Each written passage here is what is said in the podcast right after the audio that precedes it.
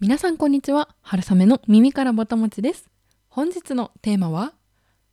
梨なき秋はなし。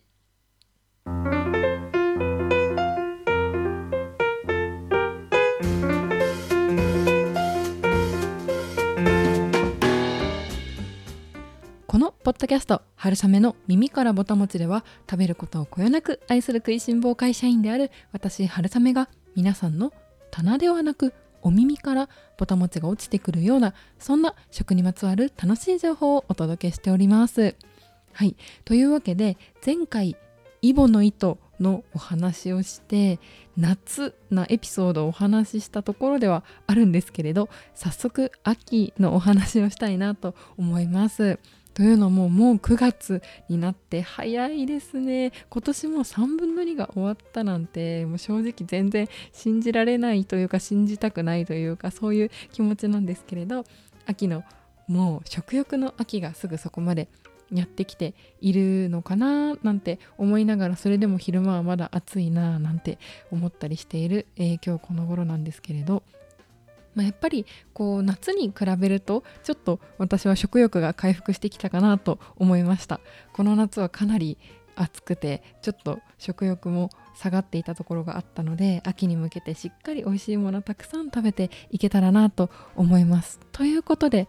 そんな秋の味覚といえばということで秋の美味しいフルーツ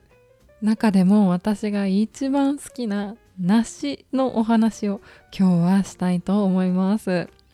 梨もう本当に大好きでいくらでも食べれるって思っちゃいますね。はいフルーツの中でも、まあ、私フルーツもともと大大大好きで、まあ、フルーツ王国岡山県出身ということもあるんですけど本当に梨が大好きです。で、岡山では残念ながら梨はあんまり取れなくてですね、ぶどうの方がちょっと幅を利かせているんですけれども、お近くの鳥取県で梨がたくさん取れるのは皆さんご存知で、えー、ご存知かなと思います。はい、あと日本では梨って実は実はっていうか千葉県とかでもよく生産されています。で、えー、私この事実を知ってえ千葉って意外と梨そんな作ってるんだって思ったんですが改めて振り返ってみればですねそんなの当たり前に知ってるはずだったんですよね。はい皆さん彼をご存じない方いないんじゃないでしょうか。そうです。ふなっしーです。ふなっしーってあれあのー、船橋市の梨の生産量が多いからふなっしーなんですよね。梨汁をブシャッと巻いてくれる彼は。改めて考えればちょっと当たり前というか知っていたはずだったんですけれどあまりにもちょっとふなっしーとして認識しすぎていて彼が梨であるっていうことをすっかり忘れていたんですが、まあ、そんな梨果物ですけれど皆さんどうですか？梨はお好きでしょうか？ということで美味しい梨を最近いただいたということもあって梨のちょっと品種のお話だったり私なりの梨の好きなところとか梨愛を語らせていただければなと思っております。でまず梨って皆さん私前回フルーツのお話で言うとだいぶ前に本当にもう本当に最初に配信を始めた頃にですね、えー、桃もすもももバラのうちという配信をしたんですね。でこれは私桃が大好きなんですけど調べてみたら桃ってバラ科の植物だったんですね。で来ました。ここにもいましたバラの仲間。そう梨もバラ科の植物だったんです調べてみたら。はい、で梨っていう食べ物自体の歴史も実はとっても古くて日本でこう初めて、まあ、ちょっとウィキペディア情報なんでえ真偽のほどは定かではありませんが 初めて文献に登場したのは日本書紀だそうです。日本書紀の持統天皇が出した御事のりの中に693年の中にですね農業の、えー、産業のこう皆さん栽培してくださいねってそういう奨励している、えー、御事のりがあるんですがその中にいわゆる五穀お米だったり麦だったり五穀豊穣なんて言ったりすると思うんですがそういった主要な穀物プラス5種類他にも、え農作物を指定して、まあ、この、えー、五穀なんで5種類の穀物と5個の、えー、個別の農産物を作りましょうねって奨励されたその個別の中に梨が入っていたそうなんですね、はい、ちなみに他は栗とか栗カブクワカラムシで梨だそうですちなみに私カラムシって分からなくて調べてみたらこう縦に茎がピューンと伸びる緑色の植物で折ってというか酔って網だったりお洋服にしたりこうすいて紙にしたり、まあ、そういった使われ方なんで多食用ではなくてこう使う日用品に使える植物として栽培を奨励されていたみたいです。はいまあ、ということでそんなそんな歴史ある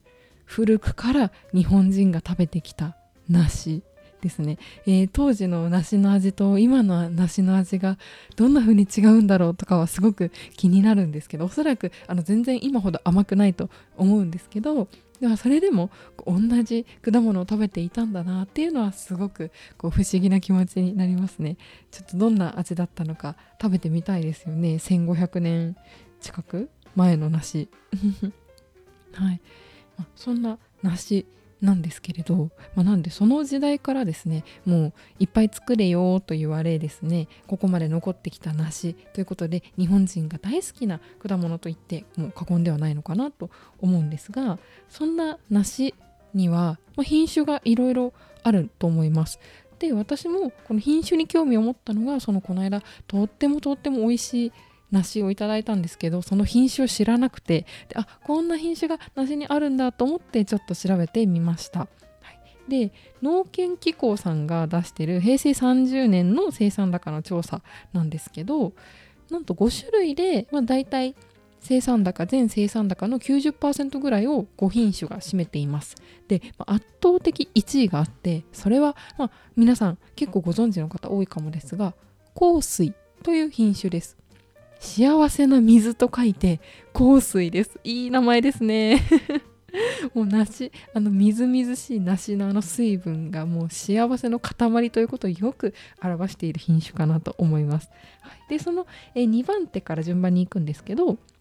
続いて2番手は豊水今度は豊かな水です。で、えー、次新高で4番が20世紀梨で5番秋月という品種みたいです。はい。いや本当にちょっと秋月は私食べたことがないですね。あと新高もわからないですね。私ちょっと食べたことがないです。ということでこの梨がどういうタイプがあるのかというのをちょっと解説してくれているサイトとかもあったので調べてみたんですけどまず皆さんこう梨のこう味を想像したらこう水分豊富でっていうその次に食感があると思うんですよね。やっぱりあの梨のシャキシャキした感じか洋梨も今回考えてないですけど洋梨はあのトロンとしてますよね。で和梨でもこうシャクシャクしているタイプもあればこう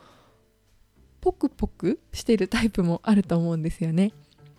で、まあ、それとあと甘みがどのぐらい強いか酸味があるかそういうところで皆さん好きな梨をぜひ見つけていただきたいなと思います。で上位3種類の梨の特徴の紹介をすると香水はこう梨特んザ梨みたいな味ですかね梨独特のあのシャクシャクした感じもあればで甘みも結構しっかりしているそういう品種がこの香水ですね。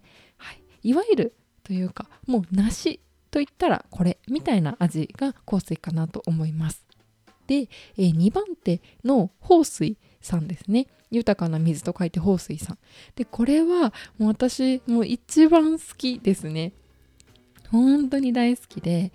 こうさっきお伝えした香水に比べるともうちょっとこう酸味があって甘さ控えめですね。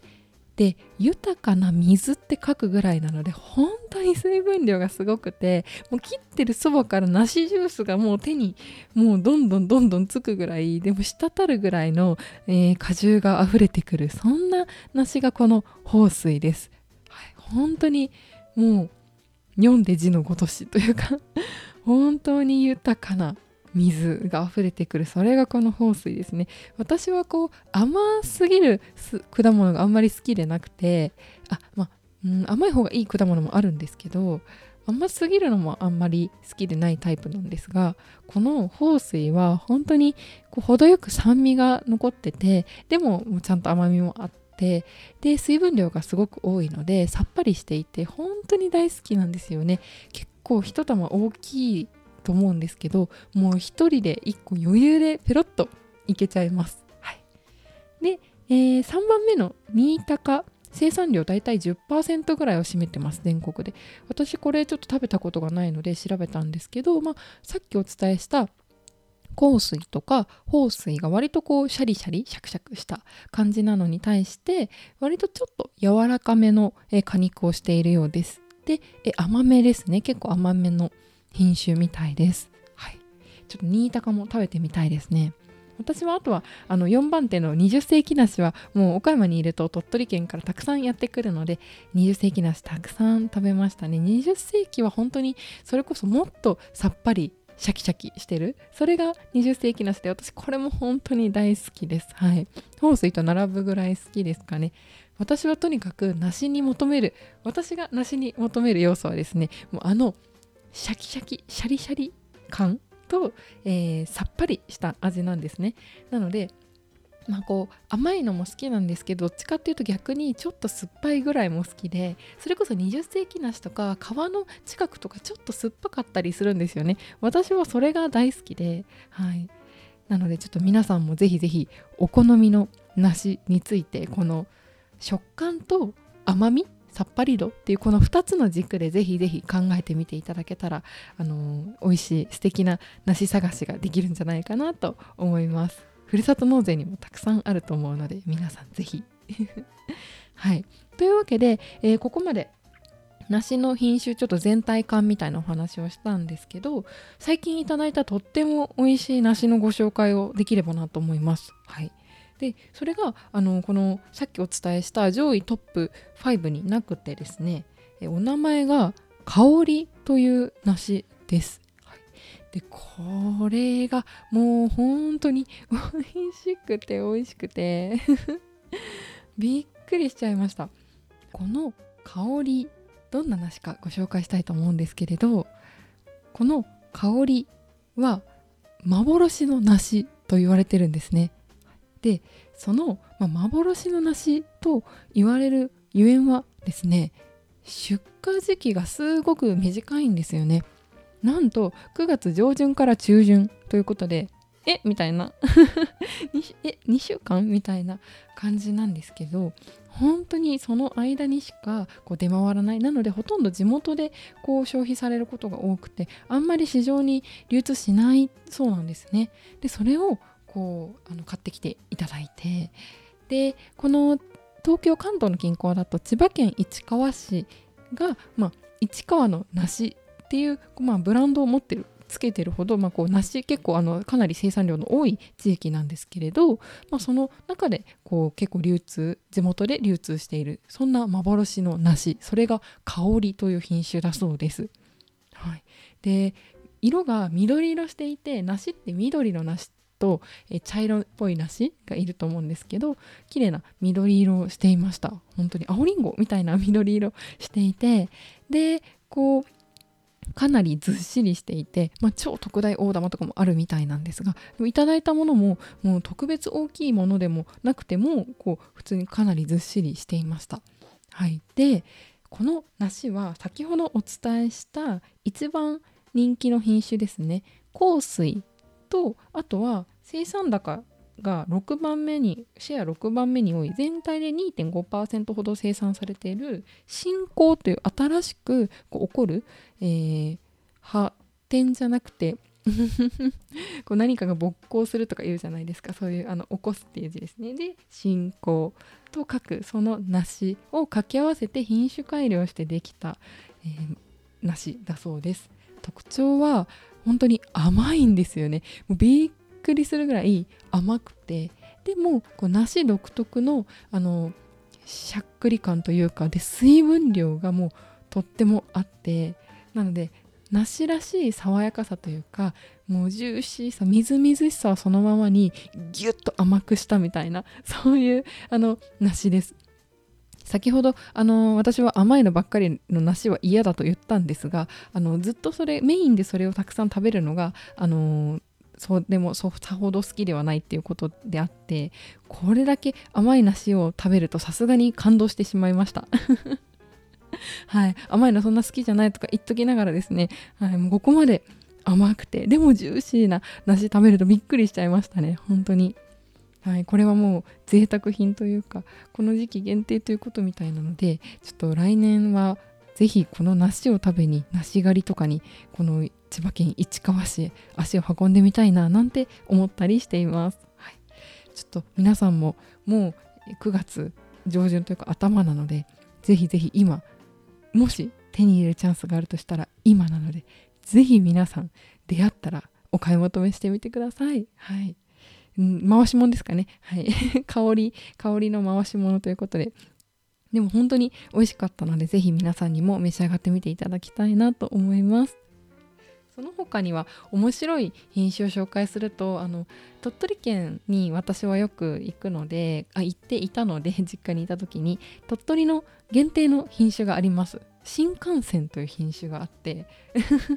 乗り物みたいな名前なんですけれどとってもこれも美味しい梨ですね。でこれもすんごく甘いです。甘くてこうシャリシャリシャキシャキ感のある梨ですね。なんでこう鳥取県あのエリアだとこうシャキシャキ超シャキシャキの梨がたくさんあってでそれが20世紀か新幹線なんですね。で20世紀はさっぱりめ酸味があって新幹線は甘いっていうそういう感じですかね。はい。あの新しい甘い泉って書いて新幹線なんですよ。これもまたネーミングがいや日本語って本当に素晴らしいですよね。なんか音とこの漢字の遊びがあって 新幹線っていう名前で新しくて甘い泉っていうのを漢字に置き換えることで伝えることができるっていうのはすごく面白い言語だなと本当に思いますね。いやこれも本当にで新しいってついてるんですけど2008年にデビューした品種らしくてはい。なんでこう新しい甘い泉が鳥取県から湧いてきました。はい。あとは愛宕梨っていう梨があるんですけど皆さん出会ったことありますかね？はい。愛宕梨もうすっごい大きいんですよ。本当に大きくてちょっと片手じゃ手に乗らないぐらい大きくて。でこれは割とこう味はさっぱりしてますね。でこうシャクシャクしてるっていうよりかはちょっと柔らかめの果肉ですね。なんでまあうーんとちょっと大味ですかね。でもインパクトとボリュームがあってすごいあの贅沢感があって私は大好きな梨ですね。あれをワシワシ食べるのが好きです。で愛宕梨のこのいいところというか特徴はこうさっき例えばお伝えした香りが本当に数週間しかこの9月にしか持たないっていうことをお伝えしたと思うんですけどこう梨には7月の終わりぐらいからもう取れるものからこう秋9月10月に、まかけて出てくるものがあってで最後なんですよねこのあたご梨っていうのは。結構遅い時期に取れる梨ででなんとあの日持ちがすごくするのでお正月まで持つんですよね。なのでこう実家でお正月のデザートにあたご梨が出てきたことをすごい覚えています。すごく大きな梨で。出てくるとやっぱりこうインパクトがやっぱ大きいものってすごくめでたい感じがしますよね。なのですごく幸せなというか楽しい思い出のあるそんな梨ですね。はい。あたご梨面白いですよ。インパクトあるのでなんかこう贈り物とかぜひぜひ皆さんも出会ったらちょっと買うのはあの大きすぎてなかなかあの一人暮らしお二人暮らしだと難しいかもしれないんですけれど。はい。いただいたらとっても嬉しいと思います、はい。まあ、そんな形でですねちょっと梨の品種のお話を熱く語ってしまったんですが私は本当に梨が大好きで、まあ、一番好きな果物は何かって言われたら正直白桃とちょっといい勝負なんで一番とは言い切れないんですけれど、まあ、でもそのラブ度っていうんですかねこうキュン推しみたいなのが私の中で白桃だとするとこううん結婚相手がなしですかね はい、あの推しで追いかけ続けたいのは白桃なんですけどでこう貢ぎたいんですよねやっぱり白桃には。なんでこういい白桃があったら食べたいしでそれをこう綺麗に飾り付けされたパフェも美味しければで他の例えばブラータチーズとかと掛け算してみたりコラボさせてみたり、まあ、そういう感じであのいろんなドレスアップをした姿も楽しくて、まあ、素の姿を見るのも好きでっていうのが、まあ、白桃なんですけど一方でもう梨は何もしたくないですね本当に。もうパフェとかで食べてもいいかもなんですけど私はもうその生クリームとかがあってたらもうもういらないんでもう全部梨食べたいですっていうそういうのが私の中で梨なんですね、まあ、なので結婚相手は梨ですかね。はい。でまあその梨好きな私なんですが梨って本当にみんな好きだと思うんですよね。まあ、というのもいや無茶な話かもしれないんですけど、まあ、このみんなの好き度が高い果物だと思っていてでなぜかっていうと今スーパーに並んでるフルーツってこう季節性を無視した、まあ、時代の、えー、技術の発展によりですね季節性を無視して一年中パインとバナナとリンゴとオレンジが並んでますよねスーパーには。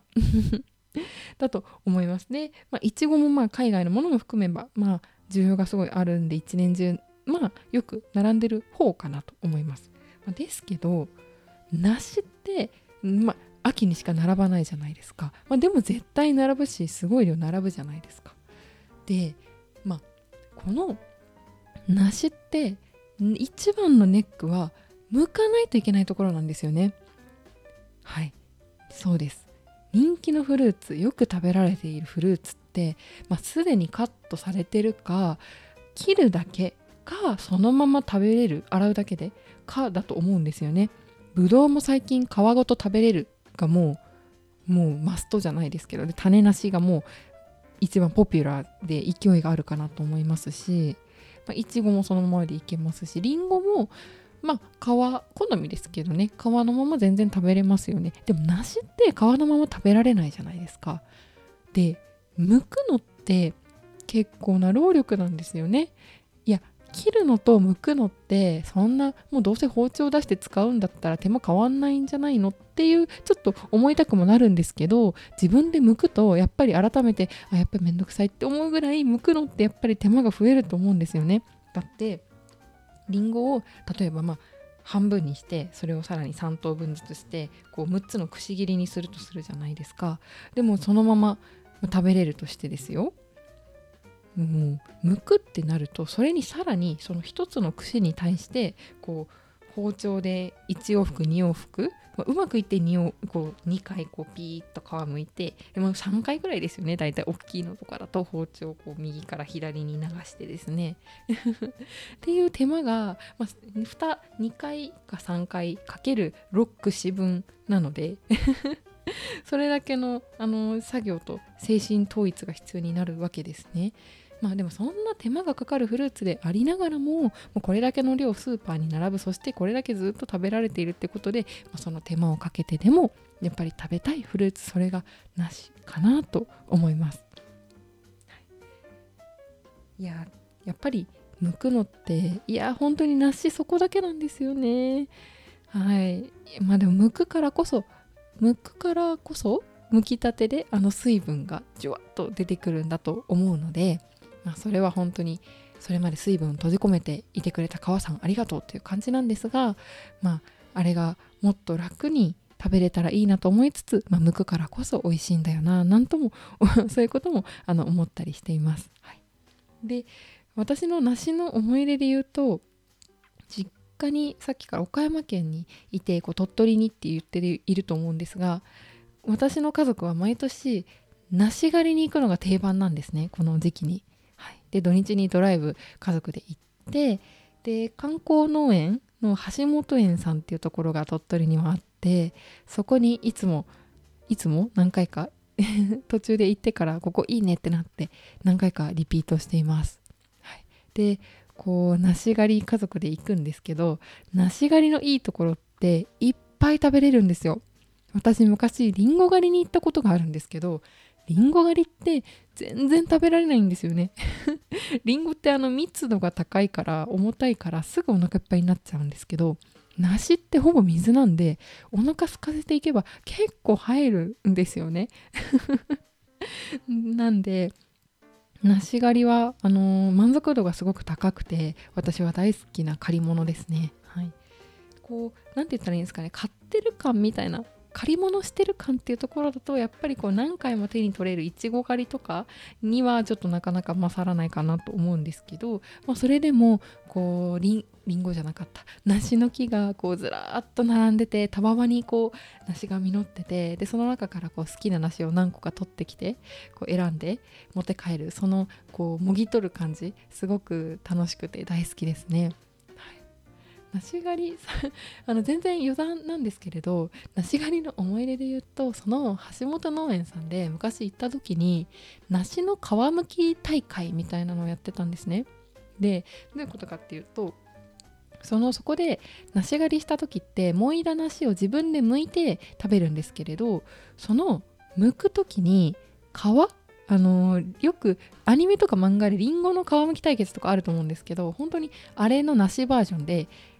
普通こうちゃっちゃと割って切ってそれを皮むくっていうのが早い剥き方だと思うんですけどそうじゃなくて一番てっぺんの柄のついたところからこう回しながらぐるぐるぐるぐる慎重にその皮が途切れないようにこうどれだけ長く持たせられるか剥けるかっていうその長さを競う大会をやっていてで家族で行った時にお父さんがもう全然食べるのそっちのけでずっと剥き続けてて まあ、汗だくになるのがずっと向いてるんですよ。でなんとそしたらその暫定1位になってたんですよ。でそのあのちゃんとランキングに対して表彰というか商品もあって1位だともう梨がたっぷり箱で届くっていうそういう特権がついてるご褒美付きの大会だったんですけど参加料とかいらなくて本当にでもう必死にやってなんとその休みというかその行った日曜日だったからの暫定1位になってたんですよ。でもあと23週間土日があるってことでお父さんそわそわしてて 数日に1回なんか多分そこの橋本園さんのフェイスブックか何かでこう今の記録みたいな感じで更新写真が上がってるのを数日に1回チェックしてて まだ抜かれてない。まだいけるかもしれないとか言ってたんですけどあの土日であっさり抜かれてしまって商品ゲットとはなりませんでした。はい、そんなあのすいません。ちょっと余談でしたがそんな思い出のある私の梨狩りの思い出です。皆さん梨狩り行ったことありますか？とか梨の木見たことある方あんまりいないかもしれないですね。梨狩りとっても楽しくてたくさん食べられるのでおすすめです。はい、まあ、というわけで今日はちょっと梨のお話をさせていただきました。いかがだったでしょうか？これからね食欲の秋ということで美味しいものをたくさん食べてたくさんまた皆さんにお届けできればなと思っております。あとはあのコメント欄で、えー、皆さんいつもいつもコメントいただいて本当にありがとうございますというお礼を改めてさせていただければなと思います。前回のエナジードリンク前々回か。エナジードリンクのお話生姜あのジンジャーエールのお話をしたかなと思います。ジンジャーエールから私は普段すごくエネルギーをもらってるんですがそこでこう皆さんからもエナジードリンクのおすすめをいただいたんですけどこういただいたコメントの中にですねあのプルーンの、えー、1日分の鉄分飲むヨーグルトっていうのがあって皆さんこれ見たことありますかね？紙パックに入ったドリンクでコンビニとかでもいやコンビニに置いてるってもうめっちゃ売れないと置いてもらえないじゃないですか。なのでそれだけ安定したあの需要があるっていうことだと思います。私も最近まで知らなかったのであれなんですけどこの雪印めぐみめぐミルクさんが出してるプルーン1日分の鉄分飲むヨーグルト。これ私もたまに飲んでます。美味しいですよね。はい。鉄分はあの不足しがちなのでで疲れちょっと疲れたなとか思ってる時ってやっぱり鉄分結構不足してたりするので皆さんもお疲れの時はぜひぜひこれ飲んでみてください、はい、教えていただいてコメントありがとうございます。私もとっても大好きで嬉しいです。なんか。であのこれご存知の方は共感していただけるかなと思うんですけどパッケージがなんかこういい意味でちょっとダサいんですよね。すいません。あのダサいっていうかこう懐かしい感じなんです。もうあのパッケージにデカデカともう文字が縦書きで書いてあるんですよね。おしゃれなデザインとかかっこいいロゴとかではなくてもう本当にプルーン鉄。1日分の鉄分飲むヨーグルトってデカデカと書いてあって それがあの逆にかえって今そういうデザインなんかこうおしゃれなパッケージのものとかすごいかっこいい感じこう外国チックっていうんですかね。なんかそういうのが多いかなと思うのでそんな中で今逆に目立つパッケージになってるななんて思いながらコンビニの棚を見ています。あとはおすすめしていただいたのは成城石井の生姜10倍 ,10 倍ジンジャーエールっていうのを教えていただいてでこれ私も見たことはあったんですけど飲んだことがなくてもう感想とかいろんな人の口コミ見る限りものすごく生姜辛いということのようなのでちょっとこれはすごく元気が出そうだなと思いました。なのでちょっと今度ぜひ飲んでみたいなと思います。あとはリポビタン D とかオロナミン C とかっていうのもいただきましたね。コメントわかります。あのリポビタンあじゃなかった。デカビタですね。デカビタとオロナミン C とえマッチ。3大えイエロードリンクですね。あの液の色が真っ黄色のドリンク。あれはもうなんか見ただけで元気が出そうな色ですけどなんか飲むと元気になった気がしますよねすごく。はい、ということであの皆さんからあのたくさんコメントいただけて本当に本当に嬉しかったですし、えー、キレートレモンよりも大変皆さんのコメントのおかげでエナジーが出ました。ということであのぜひぜひ、えー、コメントいただいたもの全部読んでますし返しているので、えー、Spotify でお聞きの方は Q&A のコーナーから Voicy の方はコメント欄にあとはインスタだったりでもいつでも DM お待ちしておりますので、えー、ぜひぜひコメント、感想、えー、リクエストなどもいただけると嬉しいです。それでは本日も長々と最後まで聞いていただきありがとうございました。春雨の耳からボタン持ち、また次回もどうぞお楽しみに。ごちそうさまでした。